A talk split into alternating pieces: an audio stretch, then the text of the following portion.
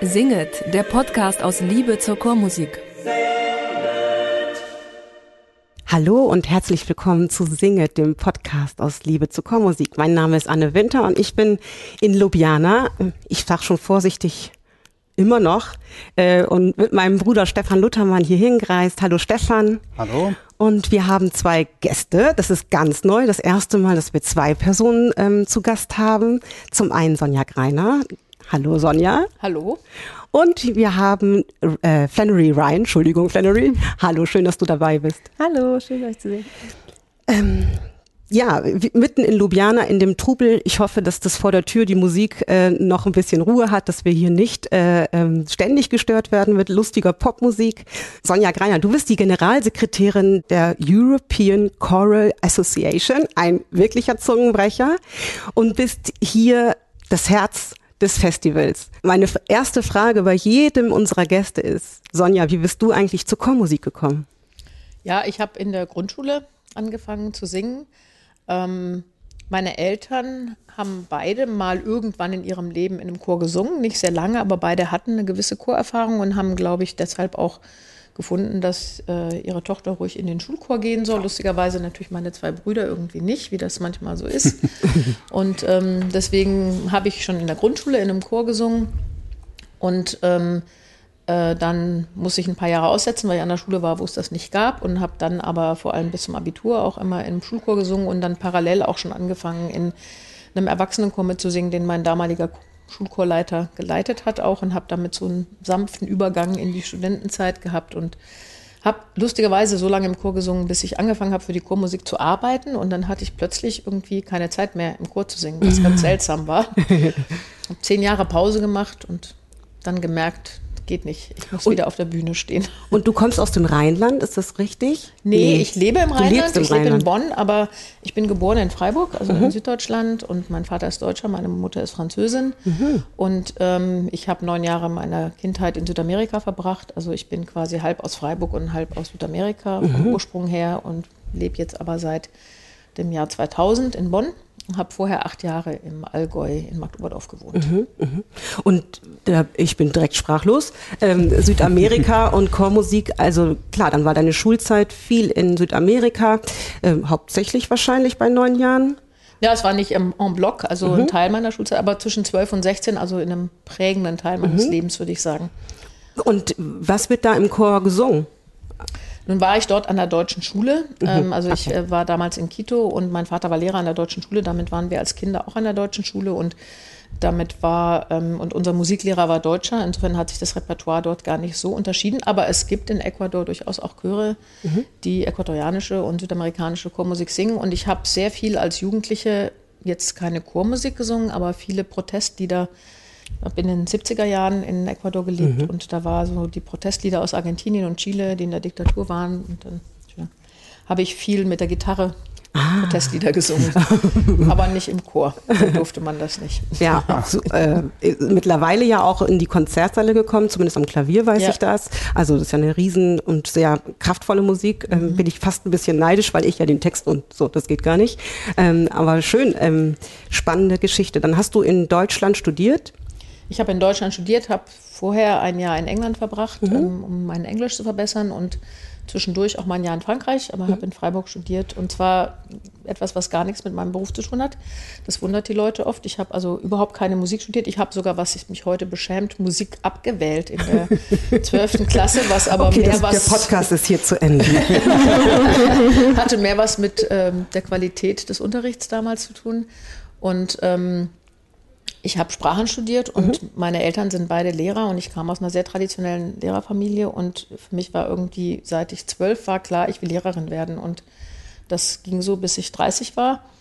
Also ähm, Lehramtsstudium Französisch, Englisch und Spanisch durchgezogen, habe aber als Studentin, na, eigentlich schon vor meinem Studium, nebenher bei verschiedenen Festivals an, mitgearbeitet mhm. und das erste war Europa Kantat 1982. Und dann bin ich darüber in die andere Welt gerutscht sozusagen. Mhm. Man muss auch dazu sagen, dass in meiner Generation man zum Beispiel noch kein Kulturmanagement als Hauptstudium mhm. studieren konnte. Das gab es nur als Aufbaustudium. Ich, ich hebe da direkt auch die Hand, aus der Generation komme ich auch noch. Da ja. musste man sich das irgendwie zusammenreimen ja. und äh, zusammenbauen. Ja, spannend. Das war also typisch, dass man sozusagen als Neben, Nebeneinsteiger, Quereinsteiger aus einem anderen Beruf kommt. Und ähm, ja, wenn ich jungen Leuten heute einen Tipp gebe, dann sage ich immer, ähm, macht viel Ehrenamt, ähm, probiert viele Sachen aus im Studium. Das könnte später auch euer Hauptberuf werden. Das mhm. wisst ihr nur noch nicht.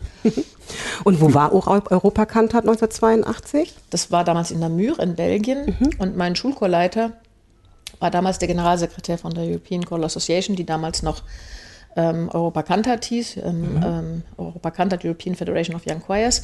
Und lustigerweise ähm, hat er uns nie was davon erzählt im Chor. Also wir haben mit ihm, wir waren mit ihm bei Singwochen in, in Frankreich und so, aber über das Fessel hat er in der Schule nie gesprochen.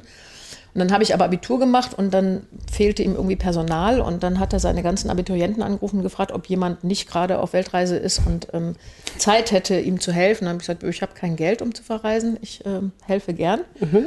Dann habe ich quasi einen Studentenjob gekriegt und musste immer so Flyer in Umschläge tun. Und ich bin so jemand, ich kann das nicht machen, ohne die zu lesen. Und dann habe ich gesagt, oh, das ist aber spannend. Was ist das? Und dann hat er mich irgendwann mal am Freitag angerufen und hat gesagt, du hast zwei Stunden Zeit, pack eine Tasche, du musst heute nach Namur fahren und die Korrekturen vom Programmbuch nach Namur bringen. Es gab damals kein Fax. Und dann wurde ich in den Zug gesetzt und musste mich in Namur neben den Drucker setzen und alle Korrekturen im deutschen und französischen Text ähm, dort vermitteln. Und damit war, war ich natürlich neugierig geworden und dann habe ich gesagt, ich würde gerne dahin. Dann hat er gesagt, es kostet so und so viel, da als Sängerin hinzugehen. Mhm. Dann habe ich gesagt, das kann ich mir überhaupt nicht leisten. Und dann hat er plötzlich gesagt, da kann man auch als ehrenamtliche Helferin hingehen und ich kann dich mitnehmen im Auto, da hast du keine Reisekosten. Die wurden einem nicht erstattet. Und dann habe ich gesagt, ja klar, und dann hieß es Sprachen, Informationen. und ja, seitdem bin ich bei Europa Kantat ehrenamtlich dabei und habe dort quasi auch meine zukünftigen Arbeitgeber kennengelernt und so hat das alles angefangen. Mhm. Und du bist dann ähm, beruflich erst noch nach Marktoberdorf zur Musica Sacra International gegangen? Ja, genau. Ich habe quasi ähm, über Europa Kantat ähm, und auch über den deutschen Chorwettbewerb und Orchesterwettbewerb, bei dem mhm. ich auch immer als studentische Hilfskraft dabei war, habe ich Dolf Rabus kennengelernt und als der ähm, in Marktoberdorf die Akademie aufgebaut hat und angefangen hat, ähm, den Kammerchorwettbewerb und Musica Sacra zu machen, hat er mich als ähm, auch eben Helferin zum ersten Kammerchorwettbewerb 1989 dazugeholt. Und als er dann einen neuen Geschäftsführer und Geschäftsführerin gesucht hat, hat er mich angerufen und hat gesagt, hast du Lust? Und an dem Tag, an dem ich bei ihm zugesagt habe, kriegte ich dann auch eine Lehrerstelle. Ich bin die Generation, wo es ganz wenig Stellen gab. Deswegen war ich eigentlich ganz froh, was anderes zu kriegen. Und dann hatte ich einen halben schweren Tag. Mhm. Meine Eltern haben, glaube ich, etwas damit gehadert, dass ich also eine Beamtenstelle aufgegeben habe, um in die Kultur zu gehen. Mhm. Aber mhm. da ich nie arbeitslos geworden bin bis heute, haben sie das inzwischen auch verkraftet. Also das, das, das, das Problem hat sich gelöst und ja, ähm, es, genau. es, gibt keine Fehde im Hause Greiner. Nein, nein. Spannend. Wir, ich, wir müssen unbedingt noch eine Sache aufklären, die in meinem Herzen liegt. Ja. Musica Sacra International hatte einen Ableger in Osnabrück. Ja. Da, warst du da schon dabei? Also ich habe beim ersten Kammerchorwettbewerb und beim ersten Musica Sacra als Helferin mitgemacht und habe dann 1992 direkt nach Musica Sacra dort angefangen als ähm, Geschäftsführerin. War dann bis 95 Geschäftsführerin und ich war schon während meiner Referendarszeit eigentlich von jemandem aus dem Vorstand von Europa Kantat gefragt worden, ob ich mir vorstellen könnte, ähm, stellvertretende Generalsekretärin zu werden. Mhm. Und dann habe ich gesagt, ich möchte gerne meine Referendarszeit abschließen. Und dann ist das wieder irgendwie in Vergessenheit geraten. Und 1995 ist man dann wieder auf uns zugekommen und da wurde Dolf Rabus gefragt, ob er Generalsekretär werden möchte und ob ich als stellvertretende Generalsekretärin haupt, hauptamtlich mitmachen könnte, weil er das hat, war ja Direktor der Musikakademie und Leiter von Musica Sacra und dem Kammerchorwettbewerb, der hatte nicht viel Zeit. Das heißt, ich habe dann 95 zu Europa Kantat mhm. gewechselt sozusagen. Interessanterweise war eine meiner ersten Aufgaben, dass ich hier nach Ljubljana zum Europäischen Symposium des Internationalen Chorverbands IFCM gekommen bin. Deswegen verbindet mich mit Ljubljana immer was ganz Besonderes. Und ähm, ich habe aber dann jahrelang immer noch den Kammerchorwettbewerb und Musica Sacra begleitet, am Anfang mitgeholfen und jetzt durch die Pandemie war ich zum ersten Mal zwei Jahre hintereinander an Pfingsten nicht in Marktoberdorf, was für mich ganz seltsam ist, mhm. weil es eigentlich gehört für mich Marktoberdorf zu Pfingsten oder Pfingsten zu Marktoberdorf mhm. und ich bin immer dort. Ja, war mein erster äh, studentischer Hilfsgrad, also studentisch, ich war noch äh, Schüler mhm. und da durfte ich in Osnabrück nämlich das erste Mal bei so einem Festival helfen ja. und mir war das ganz unbekannt. Also putzig, wie sich das dann ja. zusammenfügt. Äh, Musica Sacra war eine unglaublich tolle Erfahrung, weil einfach diese Verbindung zwischen den Religionen durch die mhm. Musik und, und was wir da geschafft haben, ja. über die Musik und oft ja auch über Vokalmusik und auch aus Kulturen, wo die Leute dachten, da gibt es keine Vokalmusik das war für mich sehr, sehr spannend. Mhm. Du hast gerade gesagt, du magst verbindende Festivals. Europa Kantat ist unbedingt so eins. Das haben wir ähm, heute mit dem, oder ja, überhaupt mit den Chören, die sich hier leider nur, es sind ja nur ganz wenige mhm. treffen können, aber der Eurochoir ist auf jeden Fall ein gutes Beispiel dafür, kann man das wirklich sehen, wie sich äh, Vokale und was auch immer sich wieder vereinen und die, die gemeinsame Sprache innerhalb kürzester Zeit mhm. gefunden werden muss. Ähm, es gab oder es gibt ja auch noch andere Arten von Festivals, jetzt außerhalb mhm. vom ähm, Wettbewerb. Ist man da auf der Reise weltweit, um das Profil zu schärfen immer wieder? Also ich gehe gerne zu anderen Festivals, mhm. weil ich sehr viel lerne. Das mhm. habe ich auch in Marktoberdorf schon gelernt. Ich habe auch ganz viele Chorwettbewerbe besucht, um zu lernen, was gefällt mir, was gefällt mir nicht, ähm, was kann ich übernehmen. Und das mache ich mit anderen Festivals auch. Ich bin zum Beispiel häufig schon bei den Choralie gewesen, die quasi das Mutterfestival sind für Europa Cantat. Die gab es schon früher. Und ähm, die Choralie haben auch eine ganz spannende Atmosphäre, aber ich war auch bei der Simria, ich war ähm, bei verschiedenen anderen Festivals, ich war bei Amerika Cantat öfters, die auch quasi nach dem Modell von Europa Cantat dann entstanden sind und ähm, ähm, auch bei verschiedenen anderen Festivals und Wettbewerben. Und manchmal gibt es ja auch die Mischung aus beidem. Auch Markt Oberdorf ist für mich kein reiner Wettbewerb, weil das immer auch einen Begegnungscharakter gehabt hat. Und ähm, ich denke, für mich ist das immer die wertvollste Erfahrung, mhm. ähm, zu sehen, wie das andere machen und selber zu entscheiden, was gefällt mir, wenn ich da hinkomme, was finde ich gut, was finde ich nicht so gut ähm, man findet immer Inspiration durch mhm. andere Veranstaltungen. Und es hilft einem auch dabei, das Profil der eigenen Veranstaltung zu schärfen, zu sagen, aha, nee, bei uns ist eben die Begegnung wichtiger. Das heißt, wir wollen keine Konzerte machen, wo nur ein Chor alleine singt. Das mhm. ist nicht so, machen wir auch mal, aber selten. Für uns ist wirklich das Wichtige, dass immer die Leute zusammenkommen. Das ist unsere Tradition, aber auch unsere Vision. Und auch, dass die jetzt nicht nur irgendwie zufällig im gleichen Konzert singen, sondern dass da auch was passiert, dass man die vorher miteinander in Kontakt setzt, mhm. dass man sagt, vielleicht habt ihr ein Lied aus dem offenen Singen, das ihr gemeinsam singen könnt. Also wirklich dadurch eine Chorpartnerschaft zu entwickeln. Und ähm, deswegen heißen unsere Konzerte meistens zum Beispiel auch aber bei den großen Festivals, die heißen dann Choir-to-Choir-Concert oder Begegnungskonzerte, mhm. weil das wirklich ähm, der Gedanke ist. Und was ich merke, ist, wenn ich unser Festival beschreiben muss, geschichtlich oder weil ich halt irgendwo in eine Stadt gehe, wo wir ein neues, wo wir hinwollen mit dem Festival, dass Festivals heutzutage ja sehr viel mehr mit, also wenn man mal von der ganzen Popmusik ab, ich glaube für junge Leute heißt Festival heute sowas ganz anderes. Das heißt, ich gehe mit dem Zelt auf eine große Wiese mit 30.000 Leuten und äh, verbringe da im Regen und im Schlamm äh, ein Wochenende.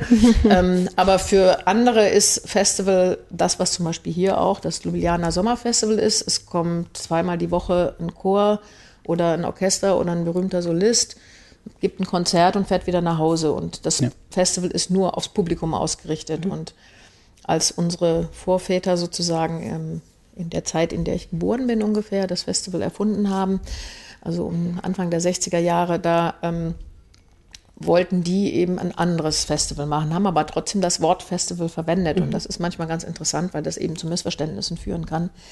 Aber die hatten halt von Anfang an die Vision, dass die Chöre nicht nur füreinander und vor allem nicht nur fürs Publikum singen, sondern füreinander und miteinander. Mhm. Und, ähm, und auch, das ist auch was, was uns von vielen anderen Festivals unterscheidet, und das habe ich auch schon oft ausprobiert, auch, also wir übernachten heutzutage nicht mehr alle in der gleichen Unterkunft. Das war am Anfang so, da hat man viel in Turnhallen übernachtet und mehrere hundert Leute irgendwie in einer Turnhalle. Das machen die Chöre und die Atelierleiter heute nicht mehr so mit. ähm, aber wir versuchen immer noch zum Beispiel alle zusammen zu verpflegen. Das ist immer eine große Herausforderung, aber ist für uns total wichtig, weil die Begegnung auch in den Pausen stattfindet. Mhm. Und wenn jeder Chor irgendwo alleine essen geht, dann hat man ganz viel wertvolle Begegnungszeit verloren. Und das ist auch das bisschen, was wir hier erhalten können. Wir haben uns vorhin darüber unterhalten. Gestern haben Eurochoir mhm. und die nationalen Jugendchöre spontan angefangen zu singen. Schön. Beim mhm. Essen, weil das ihre erste Begegnung war. Mhm. Heute Abend werden sich zwei von denen, also wird der Eurochoir sich mit einem anderen Chor auch äh, im Konzert begegnen. Und ähm, Und dieses, dieses Spontane, was daraus entsteht, dafür muss ich aber auch eine Möglichkeit anbieten. Ja. Wenn ich die Möglichkeit nicht anbiete, können das die Chöre nicht machen. Ne? Ja. ja. Genau. ganz wichtig. Ich glaube, von unseren Hörern wird vielleicht nicht jeder das Festival Europa Cantat kennen. Kannst du vielleicht einen kleinen Überblick in Zahlen geben, wie oft das Festival ist, wie viele Teilnehmer gibt es mittlerweile im Schnitt? Mhm abgesehen von diesem Jahr, weil es Corona-bedingt ähm, ein kleines Festival werden musste. Und wie viele Konzerte, Workshops gibt es so bei, bei diesem Europakantat-Festival jedes Mal? Also das erste Festival hat 1961 in Passau ähm, stattgefunden, in Deutschland. Und interessanterweise ist mir erst nach ein paar Jahren aufgefallen, dass das quasi zwei Wochen oder eine Woche vor dem Mauerbau, also bevor die Mauer geschlossen wurde, zu Ende ging. Diese historische äh, Komponente mhm. hatte ich irgendwie nicht beachtet. Ähm, was bedeutet, dass wir nur in diesem ersten Festival erstmal auch einen Chor aus Ostdeutschland dabei hatten, aus Dresden, mhm. der dann 40 Jahre lang nicht mehr reisen konnte, weil die nicht zu den Top-Chören gehört haben. Ähm, und schon bei diesem ersten Festival waren, ich glaube, ungefähr zweieinhalbtausend Leute aus 30 verschiedenen Ländern dabei, inklusive wow. Jugoslawien. Wir sind ja im ehemaligen Jugoslawien mhm. hier. Mhm. Und Jugoslawien war offener ähm, in, in der Zeit der, ähm, äh, der Mauer und hat immer die Leute mehr rausgelassen als jetzt die DDR damals oder manche andere osteuropäische Länder. Und deswegen hatten wir immer jugoslawische Chöre dabei, das gehörte dazu. Und auch immer ungarische Chöre, weil Ungarn auch ein bisschen offener war. Und seit 1961 hat das Festival immer alle drei Jahre stattgefunden. Wir haben also bis jetzt noch nie wegen irgendeiner Krise das Festival absagen müssen. Deswegen ist es uns dieses Jahr sehr, sehr schwer gefallen, den Leuten sagen zu müssen, dass sie nicht kommen dürfen, die allermeisten. Und wir haben in der Regel zwischen, also die kleinsten Festivals hatten so zweieinhalb, 2800 aktive Teilnehmer, die jetzt sich einschreiben dafür, die sich anmelden dafür. Und die größten ungefähr 4000 oder 4500. Aber dann kommen da immer noch ganz viele andere dazu. Also das sind die Leute, die sich anmelden, die sagen, ich möchte gerne als Teilnehmer dabei sein. Die müssen sich dann ein sogenanntes Atelier aussuchen indem sie eben gemeinsam mit anderen was Neues lernen. Das ist das Prinzip unseres Festivals, sage ich jetzt mal, dass man eben nicht mit seinem eigenen Chor das singt, nur was man schon kennt, das kann man auch, aber dass man zusätzlich eben auch dieses, diese Ateliers oder Workshops hat, wo man gemeinsam mit anderen Chören und auch oft eine Mischung aus Einzelsängerinnen und Sängern und Chören, was auch mhm. ganz spannend ist, wenn man das so mhm. zusammenbringt, äh, was Neues lernt, was man noch mhm. nicht kann und auch in der Regel mit einem Chorleiter oder einer Chorleiterin, die man nicht kennt. Mhm. Und dann stellt man am Ende des Festivals das Ergebnis vor. Da müssen wir dann immer das Publikum ein bisschen darauf vorbereiten, dass es halt ein Arbeitsergebnis ist. Und ich sage, man kann jetzt nicht erwarten, wenn Chöre vier Tage miteinander geprobt haben, dass das jetzt die beste Aufführung von so und so wird, die man in den nächsten zehn Jahren, letzten zehn Jahren gehört hat. Aber die Atmosphäre ist irgendwie besonders und es ist einfach ein anderes Konzerterlebnis und das Publikum spürt das auch. Das Publikum ist in der Regel trotzdem begeistert, auch wenn sie wissen, dass das jetzt technisch qualitativ nicht das Beste ist. Aber es ist einfach eine, eine, eine Stimmung da, die man ganz schlecht beschreiben kann. Und, ähm, und da haben wir ähm, in der Regel um so zwischen 30 und 45 solchen Workshops oder Ateliers, die wow. zwischen vier und acht Tage dauern. Das ist logistisch immer eine ziemliche Herausforderung, mhm. weil eben wenn die Leute uns fragen, ob sie ein Festival organisieren können, dann denken sie immer nur, sie brauchen einen Konzertsaal. Und dann muss ich denen immer erstmal sagen, ihr braucht ungefähr 60 Räume, wo zwischen 80 und 250 Leuten proben können, weil wir dann auch noch Proben teilen wollen. Und jeder Zweite sagt, er braucht zwei Räume. Und das ist in der Stadt gar nicht so einfach. Also die Räume für 60 Leute, die finde ich relativ schnell, aber die Leute für 100 bis 250 Leute, und das war übrigens auch das, was uns hier das Genick gebrochen hat, sozusagen bei der Vorbereitung. Also wir hätten vielleicht eine Zeit lang noch weiter planen können, aber wir hätten fünf Quadratmeter, was nicht, oder zweimal zwei, vier mhm. Quadratmeter pro Sänger mindestens einplanen müssen. Ja. Und da war plötzlich die Kapazität nicht mehr da. Also was bei den unter normalen Bedingungen für drei, 3000 Leute gereicht hätte, hat halt plötzlich unter Pandemiebedingungen nicht mehr gereicht und die Stadt halt nicht unendlich viele mhm. Räume. Mhm. Und ähm, dann haben wir aber auch, das ist auch ganz wichtig, dass die Chöre auch ihr Repertoire präsentieren können. Mhm. Und da kann ich vielleicht sagen, was mich 1982, da war ich noch keine 19, habe ich zum ersten Mal in meinem Leben einen asiatischen Chor gehört. Und ich muss ehrlich sagen, ich hätte damals geglaubt, dass Asiaten keinen Chorgesang kennen. Das war für mich ganz neu. Ein Chor aus Japan.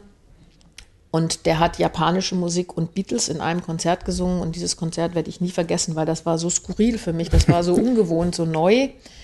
Und das ist was, was wir versucht haben, auch beizubehalten. Ist nicht immer einfach. Gerade Chöre aus Deutschland haben zum Beispiel oft die Tendenz, keine deutsche Musik singen zu wollen, wenn sie ins Ausland gehen. Die sind dann ganz stolz, dass sie ein internationales mhm. Repertoire haben. Und mhm. ich versuche denen immer zu sagen, ihr seid aber in gewisser Hinsicht auch Botschafter, Botschafter. der mhm. deutschen Musik. Und das ist für die anderen Chöre, die aus anderen Ländern kommen, ganz seltsam, dass ihr keine deutsche Musik singt. Ja. Das heißt, wir mhm. versuchen das auch ein bisschen zu steuern, dass wir nicht Chöre aus 15 Ländern haben, die alle nordamerikanische Broadway-Musik singen, sondern dass wir wirklich auch die Vielfalt in den Konzerten haben. Und mhm. das ist ganz spannend. Und davon werden wir einen ganz kleinen Teil hier auch erleben, weil wir eben die nationalen Jugendchöre haben aus Katalunia und also Katalonien, Spanien und aus ähm, Österreich. Österreich. Mhm. Und die werden äh, gemeinsam Stücke singen, die der lettische Chorleiter ähm, einstudiert hat, aber die werden auch ein paar Lieder aus ihrem eigenen Repertoire mhm. vorstellen. Und diese, diese Vielfalt, dieses bunte, auch gestern zum Beispiel gab es ein Konzert, da haben sich die beiden Chöre aus ähm,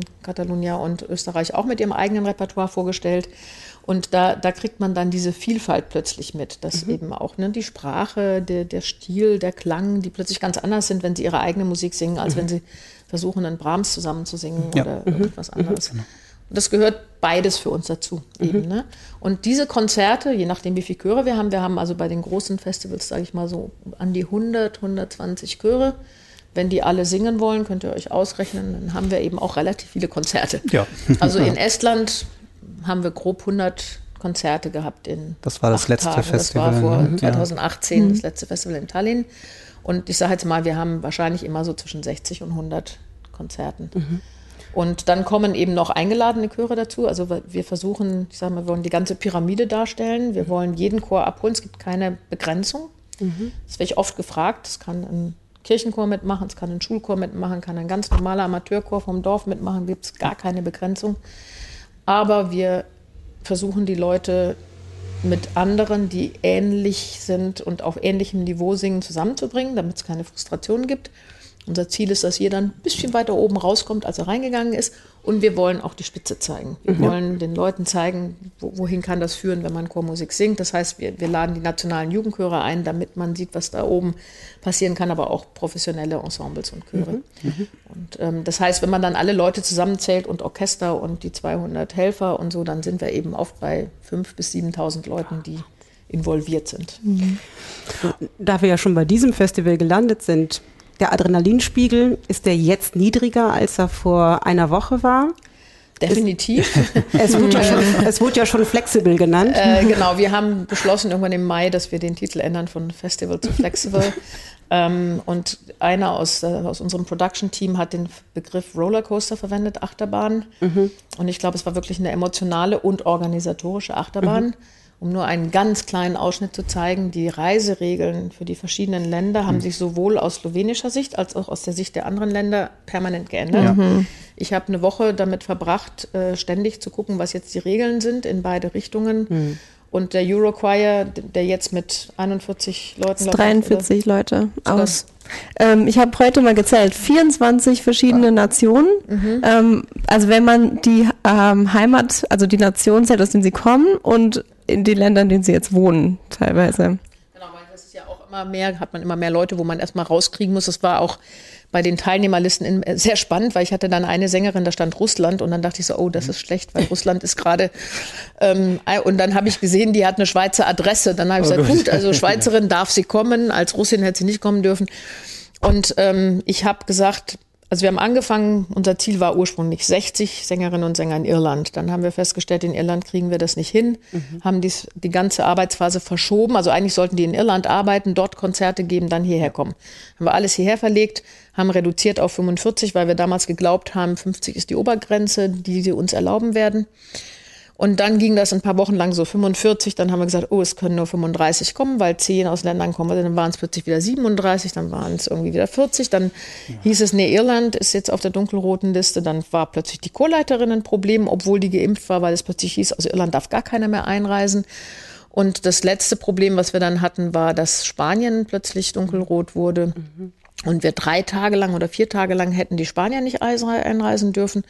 Und dann plötzlich ähm, wurde das hier wieder geändert und das war für den nationalen Jugendchor aus Katalonien vor allem ein Problem. Aber es war wirklich so, dass wir jeden Tag eine neue Realität hatten. Das ist jetzt vorbei. Jetzt sind quasi alle Leute bis auf ein paar Gäste hier. Jetzt hatten wir noch ähm, das Wetter als äh, Katastrophe. Ja, also genau. Also Sturm gab es dann auch noch. Genau. Also es war noch ein bisschen spannend. Ja. War spannend und es bleibt natürlich spannend, weil was für uns die große Herausforderung ist, wir möchten gerne ein Festival sein, das zeigt, dass auch in Corona-Zeiten äh, sicher miteinander gesungen mhm. werden kann. Das ist für die jungen Leute eine Herausforderung, mhm. weil wir in jeder Probe immer sagen, Maske hoch, Maske hoch. Ich habe heute zugeguckt bei einer Probe, der Manager steht die ganze Zeit da und sagt, zieh die mhm. Maske wieder an, ähm, Abstand halten, mischt euch nicht mit anderen Leuten. Das ist emotional eine große Herausforderung, aber ist für uns die einzige Chance zu sagen, dass wir hoffentlich durch dieses Festival durchkommen, ohne dass wir einen positiven PCR-Test haben und irgendwelche Leute in Quarantäne schicken müssen. Und das ist der einzige Adrenalinspiegel, den ich jetzt noch habe. Natürlich ist, dass wir noch drei Tage hoffen müssen, dass das so ist. Wenn wir das schaffen, dann haben wir, glaube ich, auch für die Chorwelt ganz viel geschafft, weil wir dann einfach ein Beispiel setzen konnten. Aber ich habe den jungen Leuten auch gesagt, wenn es eben umgekehrt ist, wenn ihr das nicht schafft, euch an diese Regeln zu halten und wir werden plötzlich ein Hotspot, dann macht ihr ganz viel kaputt, auch für andere Chöre. Genau. Das mache ich in meinem eigenen Chor übrigens auch. Inzwischen singe ich wieder in einem Chor. Und ich habe immer gesagt, die Regeln, die halte ich nicht nur ein, weil die Regierung sagt, ich muss die einhalten. Ich halte die auch ein, weil ich nicht möchte, dass wir für die Chorwelt ein negatives Beispiel sind und dann wegen uns hunderte von Chören plötzlich nicht mehr singen dürfen, weil es bei uns eine Infektion gegeben hat. Und das habe ich den jungen Leuten auch in beiden Chören erklärt und habe gesagt, ihr macht das für eure eigene Gesundheit, für die Gesundheit eurer Freunde und eurer Familien, für den Ruf unserer Veranstaltung, aber vor allem auch für die ganze Chorwelt. Mhm. Denn wenn wir in den Medien stehen als Hotspot, dann wird in der Hälfte der Länder Chorsingen ja. wieder verboten. Mhm. Und deswegen ist das mein letzter mhm. Adrenalinspiegel, dass ja. äh, wir das äh, schaffen und dass wir ohne Probleme da rauskommen. Es ist auf jeden Fall ein großer Aufwand, also ähm, Testen und Bescheinigungen und Abstände. Und wir haben sogar auch einen Chor gehabt, der mit Maske gesungen hat. Das kannte mhm. ich auch noch nicht. Klingt erstaunlich gut, ist nur schwierig zum Atmen für die Sänger. Mhm. Ähm, war ich sehr überrascht. Und ähm, ich weiß nicht, der meistgehörteste Satz war eigentlich, ich bin so froh. Ich habe das mhm. so vermisst. Ich habe gar nicht gemerkt, wie sehr ich es vermisst habe. Ja. Ähm, das, das, brennt einem einfach am Herzen, ähm, wie stark das eigentlich doch in unserem Alltag verankert ist und wie viel Lebensfreude daraus entstehen kann und was eigentlich fehlt.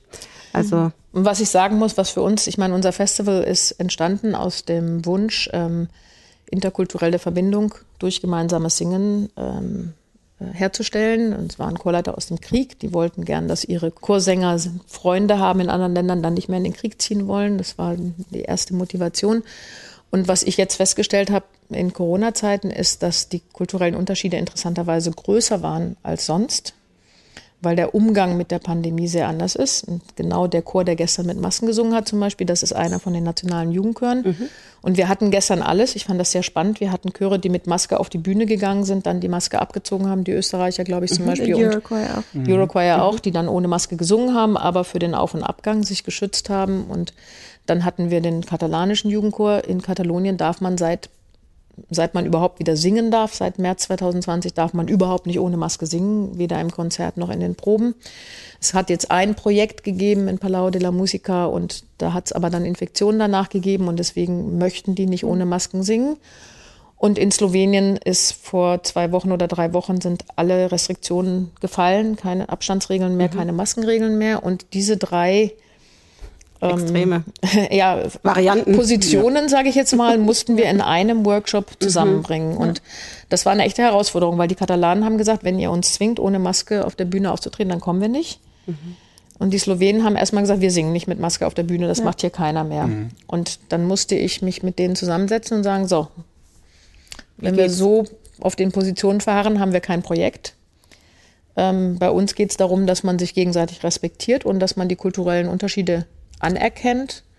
Auch bei der Begrüßung übrigens, dass man mhm. nicht jemanden umarmt, der nicht mhm. damit einverstanden ist oder die mhm. Hand schüttelt. Das war meine erste mhm. Begegnung hier mitten in der Pandemie. Bei einer Inzidenz von 350 oder so haben mir hier alle Leute die Hand geschüttelt. Und in Deutschland habe ich, glaube ich, seit März 2020 niemandem mehr die Hand geschüttelt. Das sind so kulturelle Unterschiede und mit denen muss man auch umgehen. Und mit denen muss man immer umgehen beim Festival. Aber ich glaube, kann Flannery vielleicht auch noch mal was dazu sagen. Auch im Euroquai normalerweise ist es halt mehr spielerisch. Mhm. Man sitzt beim Essen zusammen und fragt, ja, habt ihr auch einen Nikolaus oder was macht ihr an Weihnachten oder was gibt es bei euch zum Abendessen und esst ihr um sechs oder um neun? Und diesmal mussten wir das halt mit etwas ernsteren Themen auch machen. Wobei ich hoffe, dass die Sänger das andere auch mitmachen. Mhm. Flannery hat den Chor mehr erlebt als mhm. ich und kann da vielleicht auch was zu sagen. Mhm. Ja, mhm. bevor wir, noch einen kleinen Moment. Ja, ja. Weil dieses Flaggschiff, also die European Choral Association, ich schaffe es. Ist der Titel ist ja normalerweise noch länger. nee, nicht mehr. Ja, auch haben wir gerade geändert. Ja. Gott sei Dank für mich. Ja. Ähm, das ist ja eine, eine Institution, die einmal als Leuchtturm Europa Kant hat, ähm, nach außen bringt, aber sie macht ja eigentlich viel mehr. Und für mich war das jetzt eine Riesenentdeckung.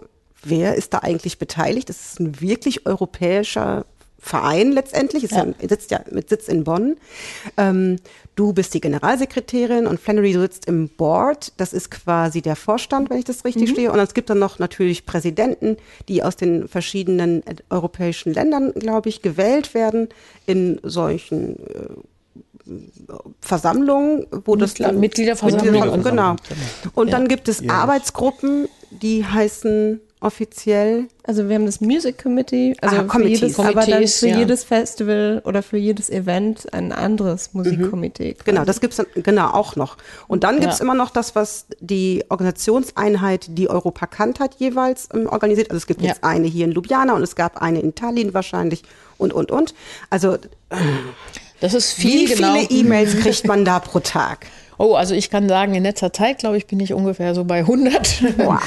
Ich alleine und ich ja. arbeite ja nicht allein im Büro. Wir mhm. sind inzwischen, zurzeit sind wir fünf, fünf Leute im Büro. Mhm. Also vielleicht erstmal zu dem Namen, weil ich da in Deutschland oft drauf angesprochen werde. Wir hatten früher einen Namen, der übersetzt wurde. Mhm. Also unser erster Gründungsname hieß European Federation of Young Choirs, Europäische Föderation junger Chöre, Fédération Européenne des Jeunes Chorales. Das war ein ziemlich langer Name und das Problem Sehr war auch, dass man dann, wenn man jetzt von Marketing spricht, das Label oder die mhm. Erkennbarkeit nicht mehr da war, weil jeder den Namen in seiner eigenen Sprache verwendet hat. Das Festival hieß von Anfang an Europa Kantat.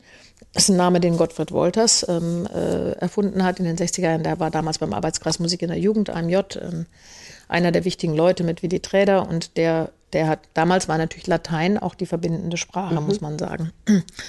Und dann hat man was sehr interessant ist, auch aus heutiger Sicht, beim ersten Festival, das Festival hat 1961 stattgefunden, der Verein ist aber erst 1963 gegründet worden. Es war also 1961 möglich, ein Festival mit mehreren tausend Leuten zu organisieren und dafür Gelder zu beantragen beim Bundesjugendministerium als Privatperson. Dann kam irgendwann das Problem auf, nee, das geht auf Dauer nicht, dass eine Privatperson Geld beantragt. Dann musste man also, das ist in Deutschland definitiv so, einen Verein gründen, um überhaupt eine Rechtsform zu haben, die mhm. Geld beantragen kann für solche Sachen.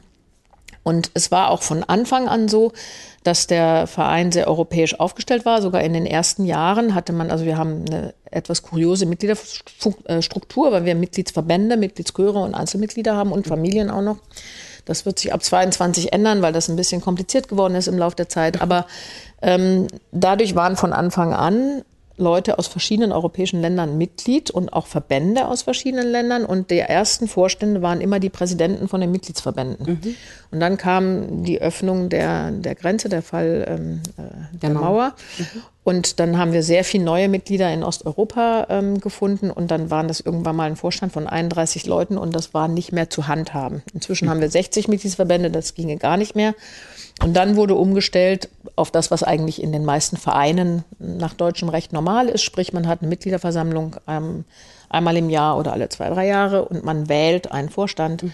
Und die Vorstandsmitglieder sind quasi, müssen von einem Mitglied ähm, äh, nominiert oder vorgeschlagen mhm. werden. Mhm. Und ähm, dadurch haben wir in der Regel, also wir hatten früher 13 Vorstandsmitglieder, jetzt haben wir noch elf und in der Regel haben wir auf elf Vorstandsmitglieder zehn bis elf Nationalitäten. Mhm.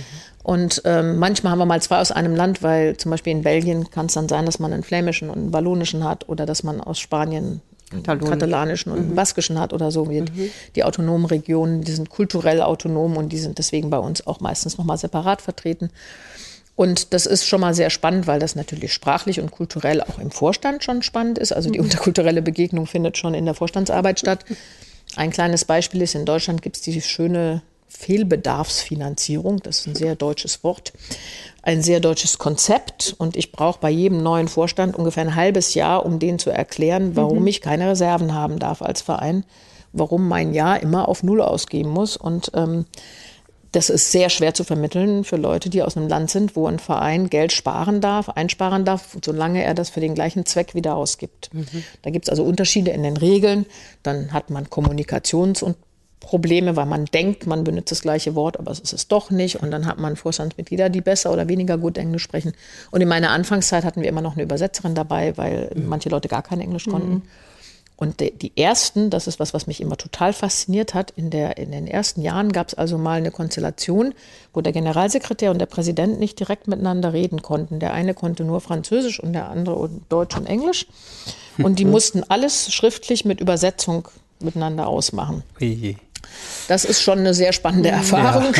Ja. ähm, das ist für mich einfacher. Ich kann dann mit den Leuten kommunizieren. Das ist für mich sehr hilfreich, dass ich auch mit vielen in ihrer Muttersprache mhm. reden kann. Natürlich nicht mit allen ein türkisches Vorstandsmitglied, da muss ich. Aber für die, die sprachlich nicht so fit sind, ähm, ist das eine Hilfe, wenn man das ein bisschen kann. Und dann haben wir eben, um diesen Vorstand zu unterstützen, haben wir ein Jugendkomitee, da ist Flannery herausgewachsen, wird sie vielleicht nachher ein bisschen was dazu sagen. Und ähm, ich sage gerne, als ich 1995 angefangen habe, hatten wir also einen Vorstand mit 13 Personen, eine Frau und zwölf Männer. Und das jüngste Vorstandsmitglied war 50 und das älteste 78. und es hieß aber Europäische Föderation junger Chöre und sollte sich eigentlich an die Jugend richten. Und dann haben wir wirklich strategisch bei jeder Wahl versucht, irgendwie das zu ändern, mehr Frauen reinzubekommen, auch mehr Osteuropäer, weil das auch sehr westeuropäisch war eine Zeit lang, ähm, ähm, mehr jüngere Leute und da hat das Jugendkomitee geholfen. Und inzwischen haben wir meistens sieben zu fünf, ähm, beziehungsweise jetzt äh, sind wir ja nur noch elf, also ähm, auf jeden Fall haut es meistens so hin, dass wir, dass wir so geworden, ungefähr ja. halbe halbe haben. Und bei den Kommissionen und den Komitees versuchen wir das sehr gezielt, die mhm. ähm, paritätisch zu besetzen. Nicht nur was das Geschlecht betrifft, weil das ist ja nur ein Aspekt von Diversität, sondern auch eine geografische Vielfalt und eine Generationsvielfalt. Mhm. Und eine stilistische Vielfalt, wenn es um ah, ja. Musikkommissionen geht. Ja, also zum Beispiel die Musikkommission für dieses Festival da haben wir Kinderchorleiter drin, Leute, die aus dem Vocal Pop, Vocal Jazz Bereich kommen. Wir haben Profichorleiter drin, wir haben Amateurchorleiter drin. Also auch das versuchen wir alles in der Kommission von zehn Leuten wieder zu spiegeln. Mhm. Ja, und das ähm, Präsidium oder der Präsident wird tatsächlich aber vom ganzen Vorstand dann auch gewählt in der ersten Vorstandssitzung. Also das ist dann nicht so, dass es schon von der Versammlung entschieden wird, sondern da wird nochmal überlegt, wer einfach die beste Person dafür ist. Mhm. Und ähm, mhm. genau. Der auch das Gesicht sein muss und dann auch ähm, entsprechend ähm, repräsentativ auch auftritt. Das ja. muss man ja auch wollen wenn man ja. nicht nur damit arbeitet. Aber man muss sagen, bei uns ist es auch nicht nur repräsentativ. Unsere Vorstände, also unser Vorstand und auch unsere Präsidenten, wir haben auch einen praktischen geschäftsführenden Vorstand, der heißt bei uns Executive Board mit Präsident, Vizepräsident und, und Schatzmeister oder Schatzmeisterin. Und das ist ein operativ, also die, ja. die arbeiten auch wirklich mit. Und mhm. vor allem jetzt in der Pandemie, muss ich sagen, da hat sich vieles auch ein bisschen anders profiliert. Mhm. Auch die Bedeutung eines Verbandes übrigens, was ein mhm. Verband, warum ein Verband wichtig ist, mhm. hat sich sehr geändert in den letzten zwei Jahren.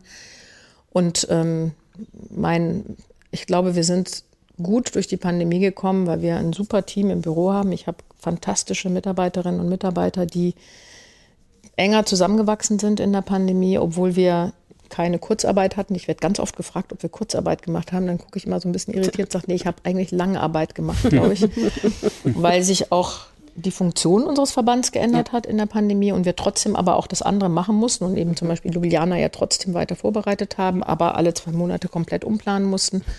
Und, ähm, und da ist, sind auch der, für mich der Vorstand und das Personal sehr zusammengewachsen in diesen zwei Jahren. Mhm. Und ähm, wir wussten immer, wenn wir nicht mehr weiter wissen, dann können wir einfach nachfragen. Also es ist nicht immer in jedem Verband gleich, glaube ich, was so die Position des Vorstands ist, mhm. ob die sich wirklich nur als repräsentativ sehen. Unser Präsident übrigens repräsentiert gar nicht so gerne. Nee, nee. Der, hat mir, der hat mir beim Eröffnungskonzert des diesjährigen Festivals gesagt, ich glaube, jetzt hast du mich das letzte Mal mit Krawatte gesehen, weil er im, ähm, ja. November aufhören muss als Präsident. Der hat die maximale Anzahl der Jahre erreicht und er besitzt, glaube ich, nur eine Krawatte. und ähm, das ma er macht das gar nicht so gerne. Und äh, da gibt es auch Unterschiede. Dann haben wir mhm. andere, die repräsentieren sehr gerne. Mhm. Dafür ist er ein fantastischer Musiker und, ähm, äh, und auch ein toller Diplomat. Und das ja. sind ähm, Fähigkeiten, die uns sehr geholfen haben in der Zeit. Ich finde äh, Verband ja sehr spannend, weil mhm. ähm, gerade die jüngere Generation und vielleicht auch unsere Hörer, die aus ganz unterschiedlichen Bereichen mhm. der Chorszene stammen, haben jetzt vielleicht nicht in erster Linie immer Bezug zu einem Verband oder zu einem Verein. Mhm. Ähm, und du hast es gerade schon geschildert, ein Verband muss auch immer sich wieder erneuern und neuen Strömungen Rechnung tragen und auf ähm, gesellschaftliche Neuerungen äh, eingehen. Mhm. Und ähm, Flannery haben wir heute da. Sie ist ja nun zum ersten Mal im Vorstand und sie hat nach und nach immer mehr Erfahrung auch gesammelt in verschiedenen Komiteen als freiwilliger Helfer vielleicht zu, zuerst, dann war sie im Youth Committee mhm. des Verbandes, jetzt ist sie im Vorstand. Ähm, du singst in verschiedenen Chören und du hast auch im Eurochoir schon gesungen. Du hast in Österreich und in Deutschland in Chören gesungen. Du singst bei mir im Choreos Ensemble ja. und ähm, bist jetzt sogar auch beruflich dort eingestiegen und, und bist bei dem Verband oder Verein ähm, Interkultur tätig und machst natürlich irgendwie, dein ganzes Leben ist mit Chormusik erfüllt und ausgefüllt. Ähm, bevor wir da jetzt noch weiter sprechen, was, was die Verbandsarbeit ausmacht, vielleicht kurz zu deiner Person. Mhm. Wie bist du denn zum Chorsingen und zur Chormusik gekommen? Ja, also ich ähm, komme aus einer ziemlich musikalischen Familie.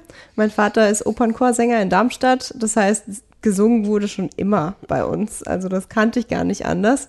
Ähm, ich wollte auch schon im, also ich wollte früher auch Opernsängerin werden und ähm, aber dann habe ich auch als Kind im Kinderchor angefangen, Schulchor und so weiter. Und irgendwann doch auch mal so die die A cappella Szene dann kennengelernt, fand das super spannend und da mit dem Repertoire eingestiegen mit Landesjugendchor Hessen, ähm, Deutsche Jugendkammerchor und dann habe ich ähm, zufällig eben auch von dem Eurochoir gehört, ähm, über die deutsche Chorjugend, die da Stipendien auch immer gibt hier das Jahr. Mhm. Und ähm, dann wurde mir plötzlich gesagt, ja, hier ist ein Stipendium, kannst gerne hingehen.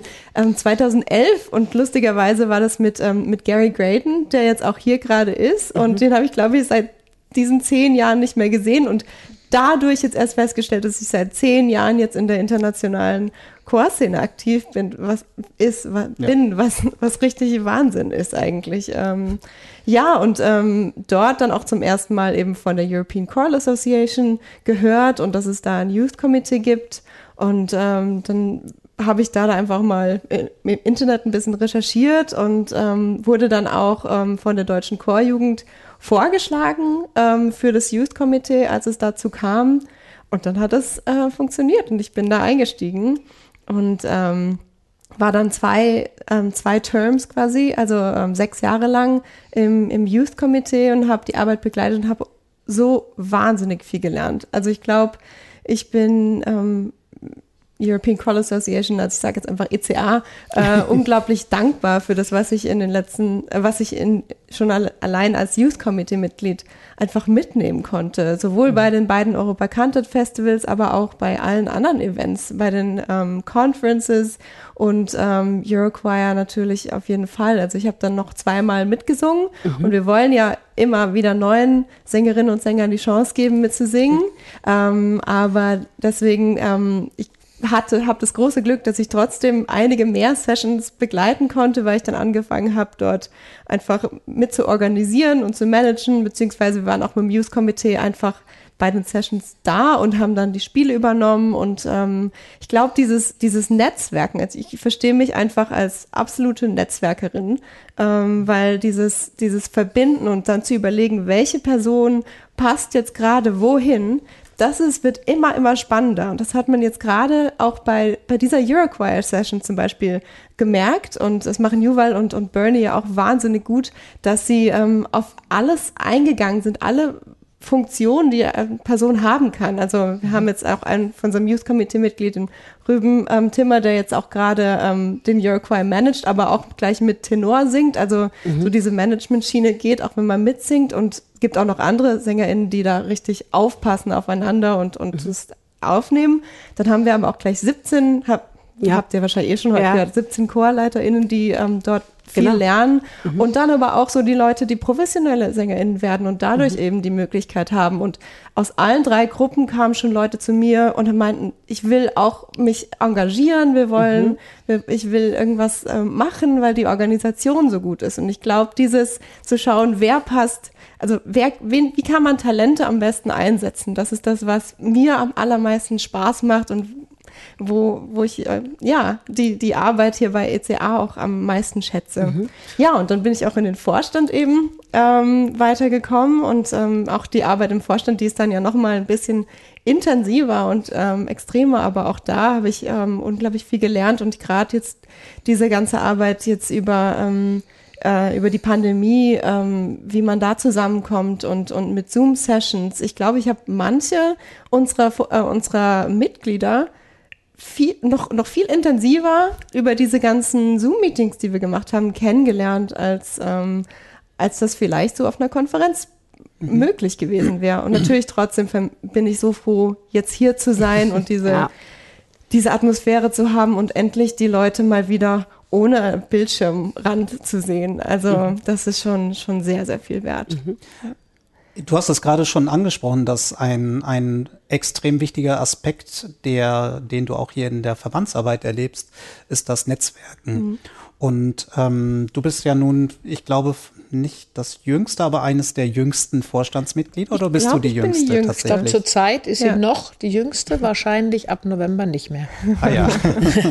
Weil wir eben alle drei Jahre jemanden, das ist eine schöne Tradition geworden, eigentlich alle drei Jahre jemand aus dem Jugendkomitee kandidiert für ja. den Vorstand. Die werden also nicht automatisch übernommen, sondern die mhm. kandidieren und werden gewählt. Was etwas ist, was vor 20 Jahren noch schwer vorstellbar war, mhm. ist jetzt normal geworden, mhm. dass man 30-Jährige oder unter 30-Jährige in den Vorstand wählen kann. Ja.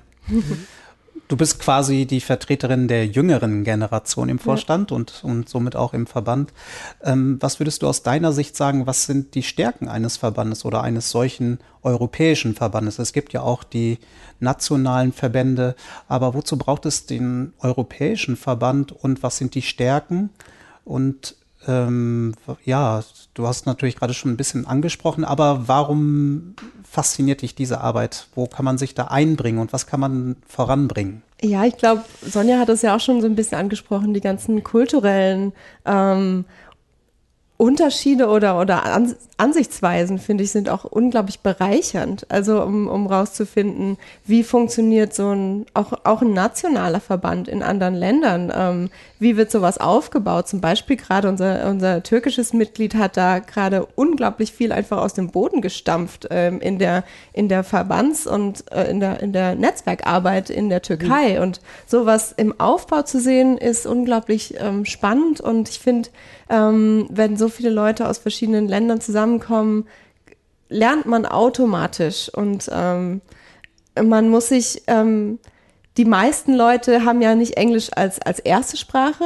Mhm. Das heißt, ähm, ich meine, ich bin zweisprachig aufgewachsen, habe da vielleicht einen kleinen Vorteil, aber auch nicht unbedingt. Ähm, ich finde das gerade so schön, dass man ähm, die meisten Leute einfach auf einem Level abholt mhm. und alle irgendwie ähm, eine, Barriere in dem Sinne haben, aber auch dann wieder nicht. Und dieses, dieses Verständnis, ähm, damit so zusammenzukommen, ähm, verbindet unglaublich und auch durch die Musik und jeder will lernen. Ich glaube, das hört nie auf. Ich glaube, jeder in dieser Organisation hat Lust, immer wieder was Neues zu lernen und ist auch neugierig, die neue Generation kennenzulernen. Also das mhm. finde ich das Schöne, dass man diese Generationen mittlerweile so aufgebrochen sind, dass ähm, ähm, alle Generationen nötig sind. Wir hatten jetzt gerade, als wenn wir über den neuen Vorstand mhm. geredet haben, welche Vorstandsmitglieder weitermachen wollen, gab es auch Stimmen, die gesagt haben, ach, ich bin vielleicht zu alt, lassen wir mal andere dran. Und dann haben andere von uns gesagt, nein, absolut gar nicht. Wir brauchen alle Generationen, wir brauchen alle Stimmen, die mhm. in unserer Welt jetzt gerade mitreden. Mhm. Ja, und vielleicht, was, was wir halt in der Pandemie noch mehr verstanden haben, das war vorher auch schon so, aber es ist verstärkt worden, ist, was wir als europäischer Verband machen können, ist, wir können in ganz Europa gucken, was passiert und können ganz viel vernetzen, aber auch Beispiele ähm, veröffentlichen, den Leuten sagen, guck mal, der, der macht was, das könnte für dich inspirierend sein. Mhm. Und ich versuche oft zu sagen, zum Beispiel, wir, wir, versuchen zu verhindern, dass jeder Verband das Rad neu erfindet. Mhm. Ja. Und das kann man innerhalb des eigenen Landes nicht, weil man dann nicht wahrnimmt, was woanders passiert. Und wir haben jetzt mehrere Projekte gemacht, wo es darum ging, wirklich zu fragen, also schon vor der Pandemie, wo es darum ging, zum Beispiel beim ähm, Einsatz vom äh, Chorgesang oder gemeinsamen Singen für die Integration von Jugendlichen mit Migrationshintergrund. Da, da war das Hauptziel dieses Projekts zu sammeln. Mhm. Und zu sagen, was gibt's da? Und jetzt in der Pandemie ist das plötzlich noch viel wichtiger geworden, weil da kam sehr früh, also wir haben dann als erstes, weiß ich noch, einen Facebook-Post gemacht, Sharing is Caring. Mhm. Und das, wir haben von Anfang an gesagt, okay, die Leute wollen jetzt wissen, welches Online-Programm kann ich mhm. benutzen mhm. zum Proben? Und dann zwei Monate später war die große Frage, also die erste Frage, die alle gefragt haben, kann man online zusammen singen? Dann war am Anfang immer die Antwort nein. Nach einem Jahr ist die Antwort nicht mehr ganz radikal nein, mhm. aber, aber gut, aber man kann Zoom benutzen. Und wie macht man das? Ach, guck mal, der Jim Dawes, der hat da eine ganz tolle Anleitung gemacht, mhm. die können wir dann mal veröffentlichen für alle. Und dann nach so ab Mai kam die große Frage, fangt ihr wieder an zu singen? Wie macht ihr das? Habt ihr Protokolle? Mhm. Weil in manchen Ländern wurden die vom Staat vorgeschrieben, andere hatten gar keine. Mhm. Die kamen dann zu uns und haben gesagt, wir müssen ein Protokoll entwickeln. Könnt ihr uns helfen? Mhm. Und dadurch ist, glaube ich, in der Pandemie die Bedeutung von Verbänden stärker ja. geworden, dass sie nicht nur Aktivitäten anbieten, das machen wir natürlich auch. Und das Festival ist, wie du vorhin gesagt hast, auch nur eine von vielen Aktivitäten. Wir haben auch Chorleiterfortbildung und so, wir ko koordinieren viel, aber dieser, dieser Austausch und dieses Zusammenbringen von Leuten und zu sagen, hey, ich habe bei dir was Spannendes gesehen, darf ich das mal bei uns reinsetzen, weil ich glaube, da sind 50 andere Leute, die würden das gerne lesen und vielleicht mhm. drei, die das dann in ihrem eigenen Land wieder umsetzen. Das ist für mich ein ganz wichtiger Anteil davon. Mhm. Und ich glaube, das ist auch, ähm, die, die Pandemie hat dann gerade eigentlich auch gezeigt, dass wir alle dasselbe Ziel haben. Wir wollen mhm. ja singen weiterbringen, wir wollen, dass Singen sich weiterentwickelt. Und ähm, ähm, da ist vielleicht so ein bisschen auch dieser, dieser, vielleicht so ein Konkurrenzgedanke zwischen verschiedenen Festivals, ob man den so spürt. Profil schärfen ist natürlich immer eine gute Sache, aber ich glaube, was durch die Pandemie gezeigt ist, erstmal sitzen wir alle in einem Boot. Mhm. Ähm, egal, ob das jetzt ähm, Wettbewerb ist oder Festival oder ähm, was für ein Event ist. Erstmal wollen wir, ähm, dass sich dass die Chöre zufrieden sind und dass wir zusammenkommen und ähm, wieder gemeinsam singen. Mhm. Und ich kann sagen, wir sind auch zum Beispiel selber vernetzt. Also wir sind ja auch Mitglied zum Beispiel eines Verbands, der Festivals und Wettbewerbe zusammenführt, das Choral Festival Network. Und auch da haben wir uns in der Pandemie bestimmt viermal so häufig getroffen wie mhm. in normalen Jahren, um zu fragen, das war die große Frage, wie geht ihr mit eurem Festival nächstes Jahr um? Was macht ihr jetzt mhm. eigentlich? Macht ihr digital? Macht ihr gar nichts? Verschiebt ihr? Auch da gab es einen ganz großen Bedarf, sich zu auszutauschen und sich zu vernetzen. Und das, das gab es also auf, auf allen Ebenen, glaube ich. Mhm.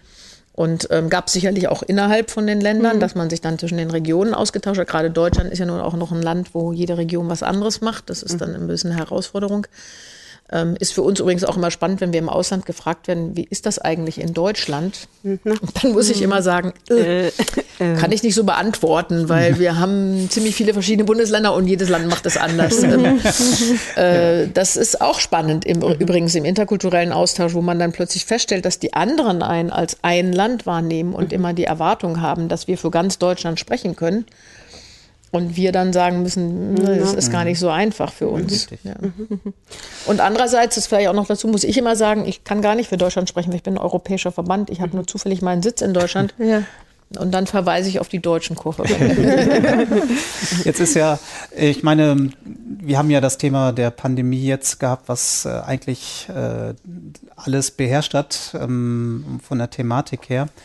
Ähm, aber ein anderes Thema ist ja auch immer mehr in den Vordergrund gerückt, ähm, was auch ähm, das, den Choralltag und Chorfestivals betrifft, ist das Thema Nachhaltigkeit. Und auch die Frage, ob man Chöre durch ganz Europa bewegen muss mit Flugreisen, ähm, ob das heutzutage noch zeitgemäß ist. Und ähm, Europa Kantat findet ja zum Beispiel auch alle drei Jahre in einem anderen europäischen Land statt. Und da kann die Entfernung auch schlichtweg einfach mal so sein, dass man nicht mit dem Bus anreisen kann oder mit dem Zug, weil das einfach nicht gerade praktikabel ist. Ähm, das ist nur das eine Thema. Ähm, Flugreisen und dadurch natürlich äh, Abgase vermeiden.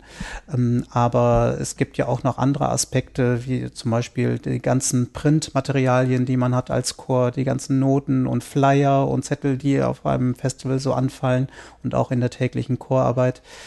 Ähm, ich weiß, dass ihr beide euch da schon mal viele Gedanken zugemacht habt, nicht nur ihr zwei, sondern dann auch in größerer Runde. Aber ich finde es sehr spannend von euch auch einmal zu hören, wie da der Stand der Dinge ist in der allgemeinen Diskussion in der Chorszene, wie man mit diesen Dingen umgeht.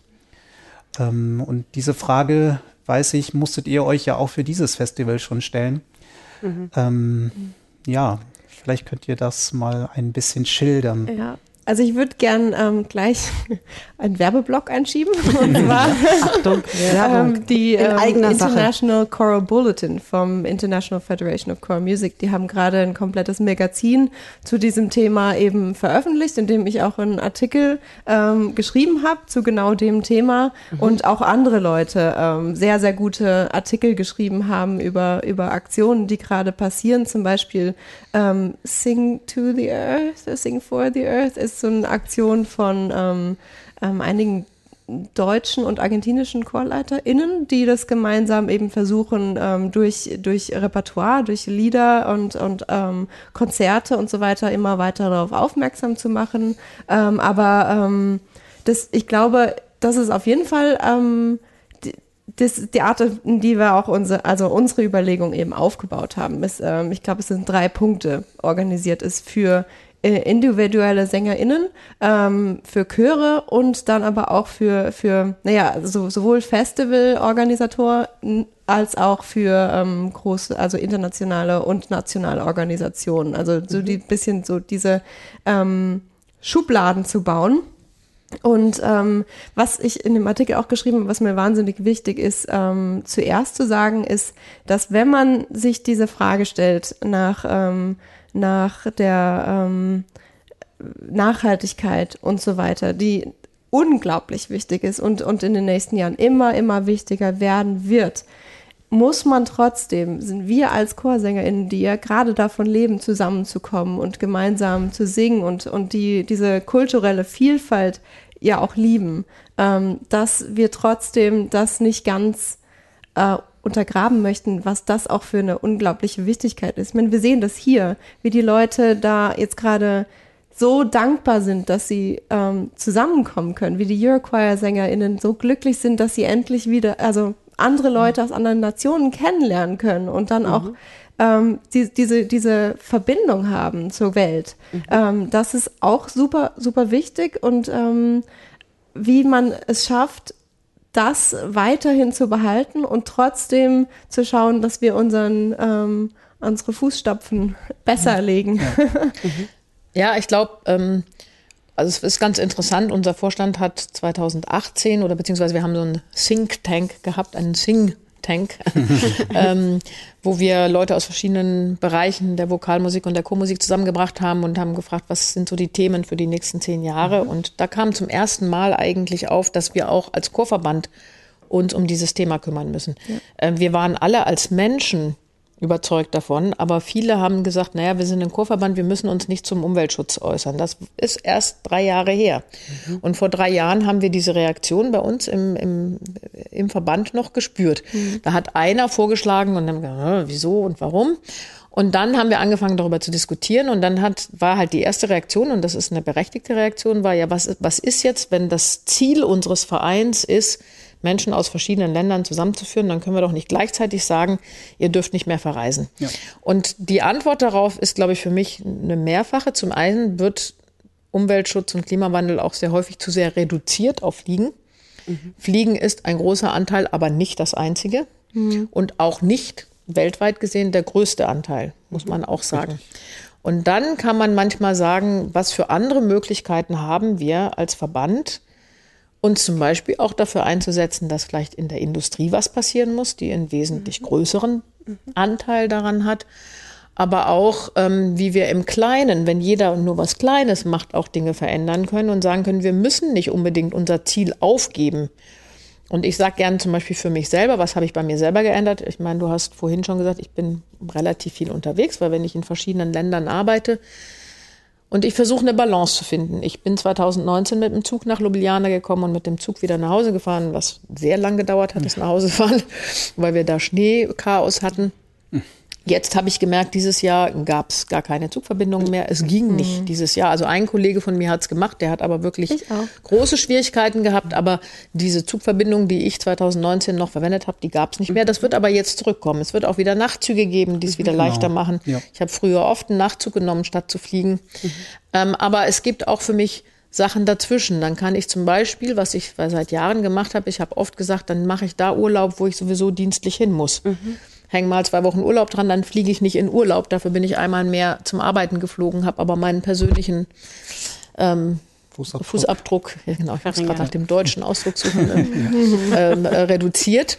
Das ist das eine. Dann gibt es auch so einfache Sachen wie ich fliege inzwischen, wenn es geht, nur noch äh, direkt mhm. und nehme den Zug nach Frankfurt und fliege in Frankfurt ja. los, statt jetzt von Bonn nach München mhm. und von München irgendwo hinzufliegen. Dann habe ich plötzlich meine Flüge um die Hälfte reduziert. Mhm. Das sind kleine Sachen, die man relativ einfach machen kann und mit denen man trotzdem schon was erreichen kann. Dann kann man sagen, okay, als Vorstand brauchen wir Vorstandssitzungen, aber vielleicht brauchen wir nicht so viele physisch. Das, da hat die Pandemie natürlich jetzt auch viel gebracht. Mhm. Aber sie hat uns auch die Grenzen aufgezeigt. Ja. Also wir haben gelernt, wenn ein Vorstand schon mal zusammen ist und sich kennt, dann kann man auch ein paar Zoom-Meetings machen und kann die Reisen einsparen. Aber wenn man sich nicht kennt zum Beispiel, ist das relativ schwierig. Also braucht man vielleicht am Anfang mal eine physische Sitzung, dann kann man dazwischen sich zweimal online treffen und dann mal wieder physisch treffen. Also auch diese Balance zu finden, aber auch zu gucken, was können wir andere Dinge machen beim Festival. Ich muss sagen, ich, wir haben früher viel Probleme gehabt mit Plastik bei Festivals. Ja. Beim letzten mhm. Festival vor drei Jahren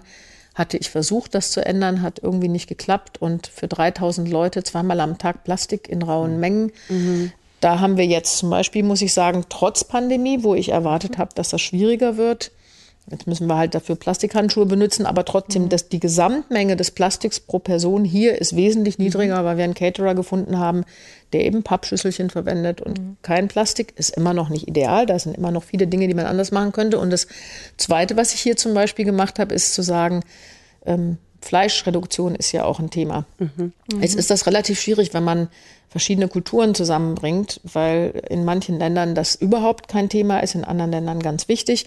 Und selbst ich bin, ich sag mal, ich bin Flexitarian. Ich esse schon ab und zu Fleisch. Das heißt, ich muss mich eigentlich bei Festivals immer als Vegetarierin anmelden, weil das andere mhm. für mich nicht akzeptabel ist. Mhm. Und hier haben wir jetzt die Lösung, dass man sich das aussuchen kann. Und dann kann ich sagen, ich esse zweimal die Woche ein Stück Fleisch und an den anderen Tagen nicht. Und das ist für mich zum Beispiel eine Vision für die Zukunft, dass man auch da flexibler wird und sich anpasst und sagt, ich, ich muss alle kulturellen Bedürfnisse auch ein bisschen akzeptieren. Aber vielleicht kann auch jemand, der sonst jeden Tag Fleisch isst, seinen Fleischkonsum ein bisschen reduzieren, ohne dass ich gleich sagen muss, du darfst gar nicht mehr. Also diese, diese Balance zu finden. Und das Dritte, was ich noch sagen wollte, ist, glaube ich, wo wir eben einfach als Verband die Möglichkeit haben, unser, unsere Wirkung zu nutzen. Mhm. Und das sagt selbst die Europäische Union. Wir werden von denen gefördert. Wir schreiben gerade an einem Antrag, wo die UN-Nachhaltigkeitsziele ganz eine wichtige Rolle spielen und die stehen auch teilweise im Widerspruch zueinander. Es gibt nämlich das Ziel Inklusion und es gibt das Ziel Umweltschutz. Und wenn ich den Umweltschutz an erste Stelle setze, dann kann ich keine Inklusion mehr, nicht im Sinne von Menschen mit Behinderung und Nichtbehinderung, sondern von Menschen im Allgemeinen. Ich kann doch nicht zu einem Chor aus Malta sagen, ihr dürft nie an einem Chorfestival teilnehmen, weil ihr nur mit dem Flugzeug oder mit dem Boot irgendwo hinkommt. Ja. Und wir hatten das, die Diskussion mit Irland, mhm. was noch, wir gesagt mhm. haben, wir gehen mit dem Eurochoir nach Irland, ja, da müssen ja alle hinfliegen oder ja, mit dem Boot fahren. Ich, mhm. Wir können nicht als europäischer Verband uns nur in Deutschland, Frankreich und Belgien treffen, weil die so leicht erreichbar sind. Wir müssen da die Balance finden. Ja, genau. Und ähm, selbst die EU akzeptiert, dass man sagt, die, die UN-Ziele stehen sich teilweise, stehen teilweise im Widerspruch. Und diesen Widerspruch muss ich auflösen. Mhm. Und dann muss ich eben sagen, in dem Moment ist mir das Ziel da wichtiger und das andere Ziel ist mir da wichtiger und ich kann aber beide Ziele im Endeffekt erreichen. Mhm. Vielleicht nicht 100 Prozent radikal. Und auch nicht gleichzeitig. Und nicht gleichzeitig mhm. in kleineren Schritten und mhm. teilweise direkt und teilweise indirekt, indem mhm. ich den Leuten auch sage, überlegt, ob ihr nicht doch auch mit dem Zug kommen könnt.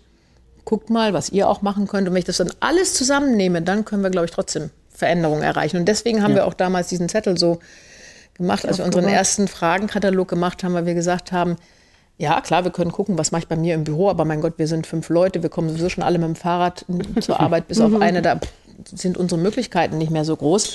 Aber wenn ich jetzt unseren 60 Mitgliedsverbänden nahelege, was sie alles ändern können, dann sind das plötzlich ja. äh, eben 60 Mal drei oder fünf Leute und da habe ich gleich, und wenn die das mit all ihren Chören machen mhm. und so weiter und so fort. Mhm. Und ja. vielleicht als letzten Satz, weil wir jetzt gerade hier in der Phase sind, ne, unser Büro ist in Bonn, ähm, die, die Katastrophe, die sich ein paar Kilometern vor ähm, Bonn abgespielt hat, äh, die letzte Woche, hat, glaube ich, wieder die Flutkatastrophe. einen mhm. kleinen, die Flutkatastrophe, genau, die wirklich, also ich habe sowas in Deutschland noch nie gesehen. Das sieht bei uns in der Umgebung aus wie nach einem Tsunami in Asien. Ähm, aber ich lese, wenn ich kann, so zwischendurch mal Nachrichten ein bisschen und das Thema ist plötzlich noch ja. größer Eben. geworden. Absolut. Von also, den Politikern auch so aufgenommen ja. worden wie noch wie vorher nicht. Ja, und, ja. ja. Ähm, ja ich, ich, fand auch, als wir auf der Chorcom ähm, die, ähm, die, die Präsentation hatten, ähm, sind da manche Leute auch äh, noch ein bisschen radikaler sogar, ähm, haben was mhm. gesagt, als wir es eigentlich gesagt haben. Also wir hatten jetzt mit Flexitarian ja schon angesprochen und plötzlich ist jemand aufgestanden und hat gesagt, na ja, wie wär's denn, wenn man auf dem, auf dem Anmeldebogen einfach gleich vegetarisch ist die Hauptoption und wenn mhm. man Fleisch möchte, dann muss man das ankreuzen. Also das fand ich dann auch ganz mhm. spannend, mhm. irgendwie so die Idee, so ja, eigentlich wieso ist unser Fleischkonsum so Standard. normal irgendwie. Mhm. Ja, ist besonders. Ja. Jetzt haben wir ja tatsächlich das erste Mal, glaube ich, hier dieses ähm, Euro, ähm, Europa Kantat TV. Also mhm. ihr musstet richtig in die Vollen gehen, um dieses Festival mh, hm, verfügbar zu machen für alle die, die zu Hause ja. bleiben mussten, Corona bedingt. Ähm, die Digitalisierung ist natürlich auch ein zweischneidiges Schwert, also ähm, auch in Sachen Zugang, aber auch in Sachen, die Geräte sind ja auch irgendwie gebaut. Ja. Ähm, aber ähm, trotzdem ist das eine Sache, die ihr nicht vernachlässigen könnt, wahrscheinlich. Also nicht nur jetzt mit dem ähm, Fernsehen, was ihr selbst streamt. Also ihr hättet ja auch auf andere Plattformen gehen können, aber ihr mhm. streamt es auf eurer Homepage selber, was ich sehr mutig und sehr mhm. besonders finde, mhm. äh, mit einem riesen Aufwand. Also das Team ist da wirklich fast rund mhm. unter, um die Uhr beschäftigt, dieses Programm auf die Beine zu stellen, mit allem, was dazugehört, Ansagen und überhaupt und Überleitungen und Jingles und so mhm. weiter. Was äh, ist das äh, das Konzept? Geht es da noch weiter? Also ich glaube, ich kann, will erstmal ein paar Worte zu dem ähm, mhm. ECTV sagen, dass das, glaube ich, eine unglaubliche Bereicherung mhm. für dieses Festival ist ähm, und auch für die für das Team und die Jemper. Also ähm, mhm. wir sind ja die Jemper sind äh, Entschuldigung Young Event Management Program. Das ist auch mhm. Teil des Europa Cantat Festivals immer. Das ist eben eine Gruppe von wie viele sind es jetzt? Ähm, 20 bis 25. 20, ja. 25 ähm, junge Menschen aus ganz Europa, die eben zusammenkommen und ähm, erstmal einen kleinen Kurs bekommen darüber, wie man so ein Festival organisiert und mhm. dann in echt wichtige Positionen des Festivals eingeteilt werden. Und ohne die ähm, würden manche Sachen jetzt, glaube ich, gar nicht mehr so laufen. Das ist jetzt schon die mhm. vierte Generation der Jempa, oder? Also, das ist 2000. Ja. Ja, fünfte, fünfte. fünfte Generation. Und ähm, also es ist ein richtig wichtiger Teil auch des Festivals geworden und auch ähm, Aufbau Youth Committee und Board ähm, haben viele dort angefangen. Mhm. Ähm, und deswegen, also, und die sind jetzt auch in dieser Videoproduktion mit eingebunden. Wir haben hier ein unglaublich ähm, modernes Gebäude, das jetzt gerade erst fertiggestellt wurde vor ein paar Jahren. Ähm, das ist die ähm, Film- und Fernsehakademie von, von Ljubljana mhm. und dort wird das Ganze aufgenommen. Also das Equipment ist teilweise, sagen alle, die dort sind, moderner als in einem Fernsehstudio. Im Staatsfernsehen. Ja, im Staatsfernsehen, wow. genau. Und ähm, deswegen, also super gute Arbeit und wir haben auch ähm, also Regisseure, die sich sehr gut schon auskennen und dort helfen. Mhm. Und ich glaube, manche von den Jempern oder von auch vom Team insgesamt sind jetzt gerade lernen so viel über, über, äh, über Kamerasteuerung, über Schnitt, über Ton und mhm. so weiter, was sie sonst vielleicht jetzt in ihrem ähm, Studio, in Studium sonst nicht gelernt hätten. Also das ist schon der Wahnsinn. Und auch die Interview, ähm, Leute, die das Interview führen oder die Interviewpartner kriegen so ein, schnuppern so ein bisschen Fernsehluft. Also ich glaube, das ist eine super Bereicherung. Also ich, ich kann sagen, ich glaube, wie vieles, was aus der Not entstanden ist. Also für mich ist das immer noch eine ganz kuriose Geschichte, weil als wir festgestellt haben, wir müssen 2600 Leuten sagen, sorry, ihr dürft nicht nach Ljubljana kommen, dann hat man diese emotionale Achterbahnfahrt auch natürlich. Und mhm. ich habe dann gesagt, Leute, also wir können nicht nur hier ein paar Konzerte für das Publikum in Ljubljana machen. Ich kann nicht 2600 Leuten sagen und tschüss. Mhm. Ich muss irgendwas für die machen. Damit fing das an. Und dann haben wir gesagt, ja gut, relativ einfach. Wir sind jetzt alle Webinar erfahren. Wir machen also das Chorleiterprogramm zum Teil, sind leider nur Auszüge, weil wir nicht so viel machen konnten. Aber immerhin 18 Angebote für Chorleiter und sechs Reading Sessions. Mhm. Gut, wir, wir wissen jetzt, wie Webinare funktionieren. Ein bisschen viel auf einmal, aber werden wir irgendwie hinkriegen. Und dann fing einer an zu sagen, ja, so ein Festival Radio wäre eigentlich auch ganz nett. Und ähm, ah, nee, aber Radio, wir sind jetzt im 21. Jahrhundert, also wenn schon, dann Fernsehen. Und, ähm, und so, das hat wirklich wie eine Spinnerei angefangen. Mhm. Und wir waren uns überhaupt nicht im Klaren darüber, was für eine Dimension das haben würde. Ich meine, da arbeitet ein Team von mindestens 30 oder 40 mhm. Leuten. Ähm, wir machen 70 Stunden Live-Fernsehen, vieles davon wirklich live produziert, manches vorproduziert. Ähm, unglaublicher Stress in den ersten Tagen. Und wie bei vielen digitalen Dingen würde ich sagen, es wird etwas davon übrig bleiben, aber sicher nicht alles. Und was ich sehr interessant finde, du hast ja auch schon angedeutet, es wird einem ja häufig suggeriert, digital ist umweltfreundlicher als nicht digital. Und wir sind gerade in einem Projekt drin, das der Europäische Musikrat, das ist ein Dachverband für alle Musikformen, koordiniert. Da geht es um die ähm, UN-Nachhaltigkeitsziele. Ähm, äh, Und da haben wir versucht rauszukriegen, stimmt das eigentlich? Mhm. Mhm. Wenn ein Chor aus, von Tablets singt zum Beispiel, die brauchen bei einem Probenwochenende plötzlich 40 Steckdosen, weil sie die Dinger dauernd neu laden müssen. Ist das wirklich so viel nachhaltiger, als wenn ich mir einmal in meinem Leben das Mozart-Requiem kaufe und das mhm. dann für den Rest meines Lebens habe? Ja. Die Noten auf dem Tablet habe ich nicht für den Rest meines Lebens und ich brauche immer Strom. Mhm. Und Strom muss irgendwo herkommen. Das heißt, diese Abwägung, die ist für mhm. uns auch manchmal ganz schwierig zu machen. Und wir haben da jetzt versucht, auch Studien zu finden, die einem diese, diese vergleichbar, weil ich habe gesagt, ich möchte gerne wissen, stimmt das, dass ein paperless Meeting, wo jeder seinen Laptop offen hat, umweltfreundlicher als es, wenn ich zwei, 20 Seiten ausdrucke für alle. Mhm. Ich kann das gar nicht beurteilen. Das versuchen wir jetzt in Guidelines umzusetzen, die für Verbände veröffentlicht werden, wo man als Verband gucken kann, was kann ich eigentlich machen und wie kann ich auch abschätzen, was ist wirklich viel. Weil manche Leute sagen dann, ich lösche meine E-Mails. Und dann habe ich gesagt, ich möchte aber gern wissen, wie viel bringt das im Verhältnis zu was anderem? Ich verbringe dann jeden Tag drei Stunden beim E-Mail löschen und habe dann vielleicht so viel Energie gespart und irgendwas anderes, was ich machen würde, hat so viel gespart. Und wir versuchen jetzt gerade ein Zertifizierungsverfahren zu entwickeln, das speziell für Kulturverbände zugeschnitten ist. Weil mhm. es gibt Zertifizierungsverfahren für Gebäude sehr viel. Mhm. Jetzt haben die meisten Chorverbände und Kulturverbände keine Gebäude, außer es ist ein Theater oder ein Kulturclub oder so. Und für uns ist es ganz schwierig, das in, in Zahlen zu fassen. Und wir, wir arbeiten eben mit verschiedenen anderen Kulturverbänden jetzt an so einem vereinfachten Zertifizierungsverfahren, wo wir als Verband einmal im Jahr gucken können, was ist eigentlich unser Fußabdruck? Und nach einem Jahr gucken können, haben wir den reduzieren können, haben wir den verändern können und eben aber angepasst auf unsere spezifische Situation. Und ähm, ich merke eben, wir, wir haben im Moment eine ganz spannende Balance zwischen Leuten, die sagen, ich werde in meinem Leben keine Zoom-Konferenz mehr machen, weil ich jetzt für mein Leben genug Zoom-Konferenzen gemacht mhm. habe in zwei Jahren. Und, so Proben. und Leuten, ja. die gesagt haben, das ist eine super Erfindung. Und das ist für mich der größte Lernprozess übrigens war, dass ich mich mit diesen ganzen digitalen Musikprogrammen auseinandersetzen muss. Ich bin überhaupt kein IT-Mensch. Also ich verstehe mehr von Computern als viele andere mhm. Menschen. Aber ich bin in einem Projekt drin, die digitale Bühne, da bin ich mit lauter Entwicklern und so weiter zusammen. Ich habe am Anfang überhaupt nichts verstanden bei den Meetings. Und ich habe unglaublich viel gelernt über die Möglichkeiten und die Grenzen ja.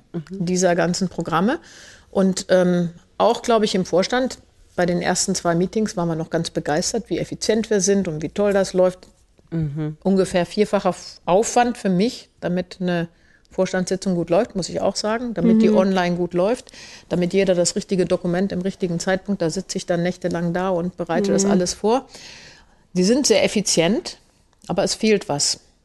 Ja. Und als ich jetzt mein erstes Live-Meeting hier hatte, in Ljubljana, war ganz spannend, kamen wir hier an, die waren völlig deprimiert und wir haben also gesagt, was machen wir jetzt und so, die erlauben uns das alles nicht. Und dann habe ich gesagt, komm, wir jetzt Kaffeepause, holen einen Kaffee und dann fängt man an zu spinnen. Mhm. Und diese ganzen Ideen wie e, das ECTV hätte es nicht gegeben ohne ein physisches Meeting hier. Mhm. Das ist ja. das Perverse daran, ja. Also dieses tolle sofort, digitale ja. Programm wäre nicht entstanden, wenn wir nicht ein Live-Meeting hier gehabt hätten, wo, wo wir den Platz für diese Kreativität hatten. Und mhm. diese Kreativität geht im Digitalen zum Teil verloren. Mhm. Und das, das ist eine, eine, ein Spannungsfeld, das ich selber manchmal ganz schwierig finde aufzulösen. Mhm. Und deswegen bin ich, kann ich noch nicht sagen, wie viel davon bleibt übrig, weil das ja auch eine Frage ist, dieses Festival ist ja hier gefördert worden und jetzt hatten wir das Geld, weil statt jetzt irgendwie Leute hierher zu bringen, mhm. haben wir das Geld in mhm. dieses Programm ja. gesteckt. Beim nächsten Festival habe ich vielleicht andere Prioritäten wieder. Mhm. Ich habe aber jetzt schon so mit unserer Veranstaltung 2022, habe ich schon gesagt, können wir vielleicht so eine Stunde TV am Tag machen. Und mhm. vielleicht jetzt nicht in so einem professionellen Fernsehstudio. Man kann das auch in einem Raum machen, mhm. den man schön gestaltet, zwei Kameras und einen Techniker, der irgendwie mischt, um einen Teil davon zu erhalten. Und was natürlich ganz klar ist, ist, dass Inklusivität, also Leute dazu zu holen. Ich habe also auf Facebook, wir kriegen Kommentare aus Afrika, aus Lateinamerika, die Leute gucken alle zu. Hm. Und die hätten nicht alle kommen können, auch ohne Pandemie nicht. Manche ja, aber hm. nicht alle. Manche Leute verliere ich durch das Digitale. Das wolltest du, glaube ich, auch an, andeuten. Das wird auch oft missverstanden, zu sagen, digital ist inklusiv. Nein, es inkludiert andere Leute. Mhm. Das ist meine Erfahrung. Mhm. Wir haben ein Mitglied, das ist jetzt zwei Jahre lang nicht dabei gewesen, weil der sagt, Zoom mache ich nicht. Den haben wir quasi verloren durch die digitale. Andere haben wir kennengelernt. Mhm. Unser Lieblingsmitglied Enrico, der in allen Zoom-Cafés war, den kannte vorher keiner. Ja, den kennen wir jetzt alle. Der ist bei jedem Meeting dabei. Also es ist auch nicht immer so einfach, dann da zu evaluieren oder zu sagen, mhm. das ist besser oder das ist besser. Wir müssen eine neue Realität finden. Und ich glaube, das ist unsere große Herausforderung für die nächsten Jahre. Diese ganzen Balancen zwischen Umweltschutz und Inklusion, zwischen Technik und Meetings. Und ich bin auch mal so ein bisschen vorsichtig, wenn dann die Europäische Union, also wir brauchen gar keine Live-Meetings mehr und Musik online ist doch super. Wo ich sagen muss, ja, aber er setzt halt trotzdem das Konzert von Singapur heute Abend in der Halle nicht. Dieses Gefühl, mhm. also ich persönlich zum Beispiel gucke ganz wenig Konzerte online, ja. weil ein Live-Konzert für mich nicht ersetzbar nee. ist. Mhm, genau. Und diese Gänsehaut, die ich Zum heute Glück. Abend gehabt habe in einem Konzert, die werde ich bei einem digitalen Konzert, wo ich alleine vor meinem Laptop sitze, nie haben.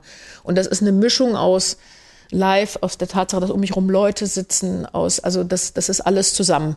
Aber wir haben zum Beispiel heute Morgen in unserer VIP-Lounge irgendwie 15 ähm, Gäste und Vorstandsmitglieder gehabt, die offenes Singen mit dem Fernseher mit Jan Schumacher mitgemacht haben. Das ist auch eine Erkenntnis aus der Pandemie gewesen, zu sagen, also Zoom ist deshalb so blöd, weil man immer nur den Chorleiter oder die Chorleiterin hört und das Klavier, wenn man Glück mhm. hat. Man möchte ja einen Chorklang hören. Mhm.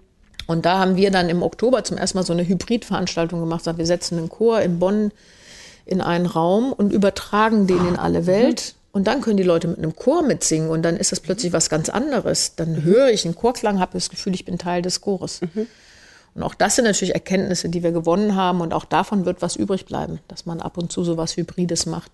Muss man auch alles lernen, weil man plötzlich, gucke ich jetzt den Chor an, gucke ich die Kamera an, also, ne? Mhm.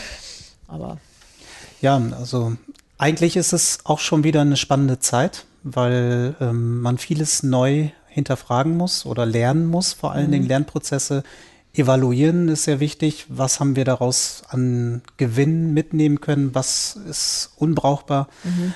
Ähm, es ist schon sehr spannend und es wird sicher anders sein in Zukunft, vieles das Bewährte wird natürlich auch erhalten bleiben. Keiner möchte auf Live-Konzerte verzichten, das ist mhm. klar. Und die, der Kontakt, die Präsenz zu den Menschen ist natürlich auch wichtig und das möchte auch keiner missen.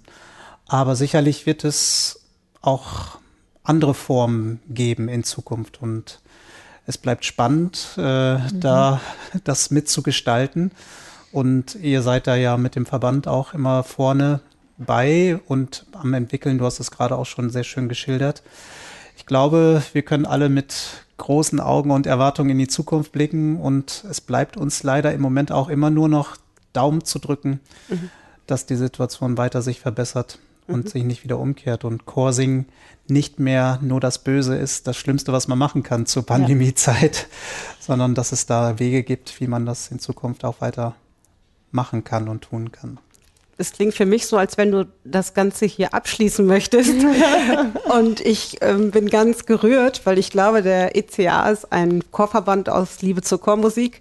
Wir sprechen wirklich die gleiche äh, Sprache da und äh, brennen für das gleiche Thema. Und die Vielfalt, die uns vor allen Dingen in Deutschland an, ähm, am Herzen liegt, diese riesige, bunte Szene zusammenzubringen, äh, spüre ich bei euch genauso. Und natürlich dann, dann umspannender, als äh, wir das dann tun können. Ich danke euch super herzlich, danke Flannery, danke Sonja, dass ihr euch Zeit genommen habt, inmitten dieses Flexi äh, Flexitals, äh, Flexible. Flexibels ähm, mit uns zu sprechen und hoffe, dass das nicht das letzte Mal war. Vielen Dank. Vielen Dank. Danke. Ich freue mich, dass es geklappt hat ja. und dass wir ungestört diese Unterhaltung. Ja. Toi, toi, toi. Absolut. Vielen Dank.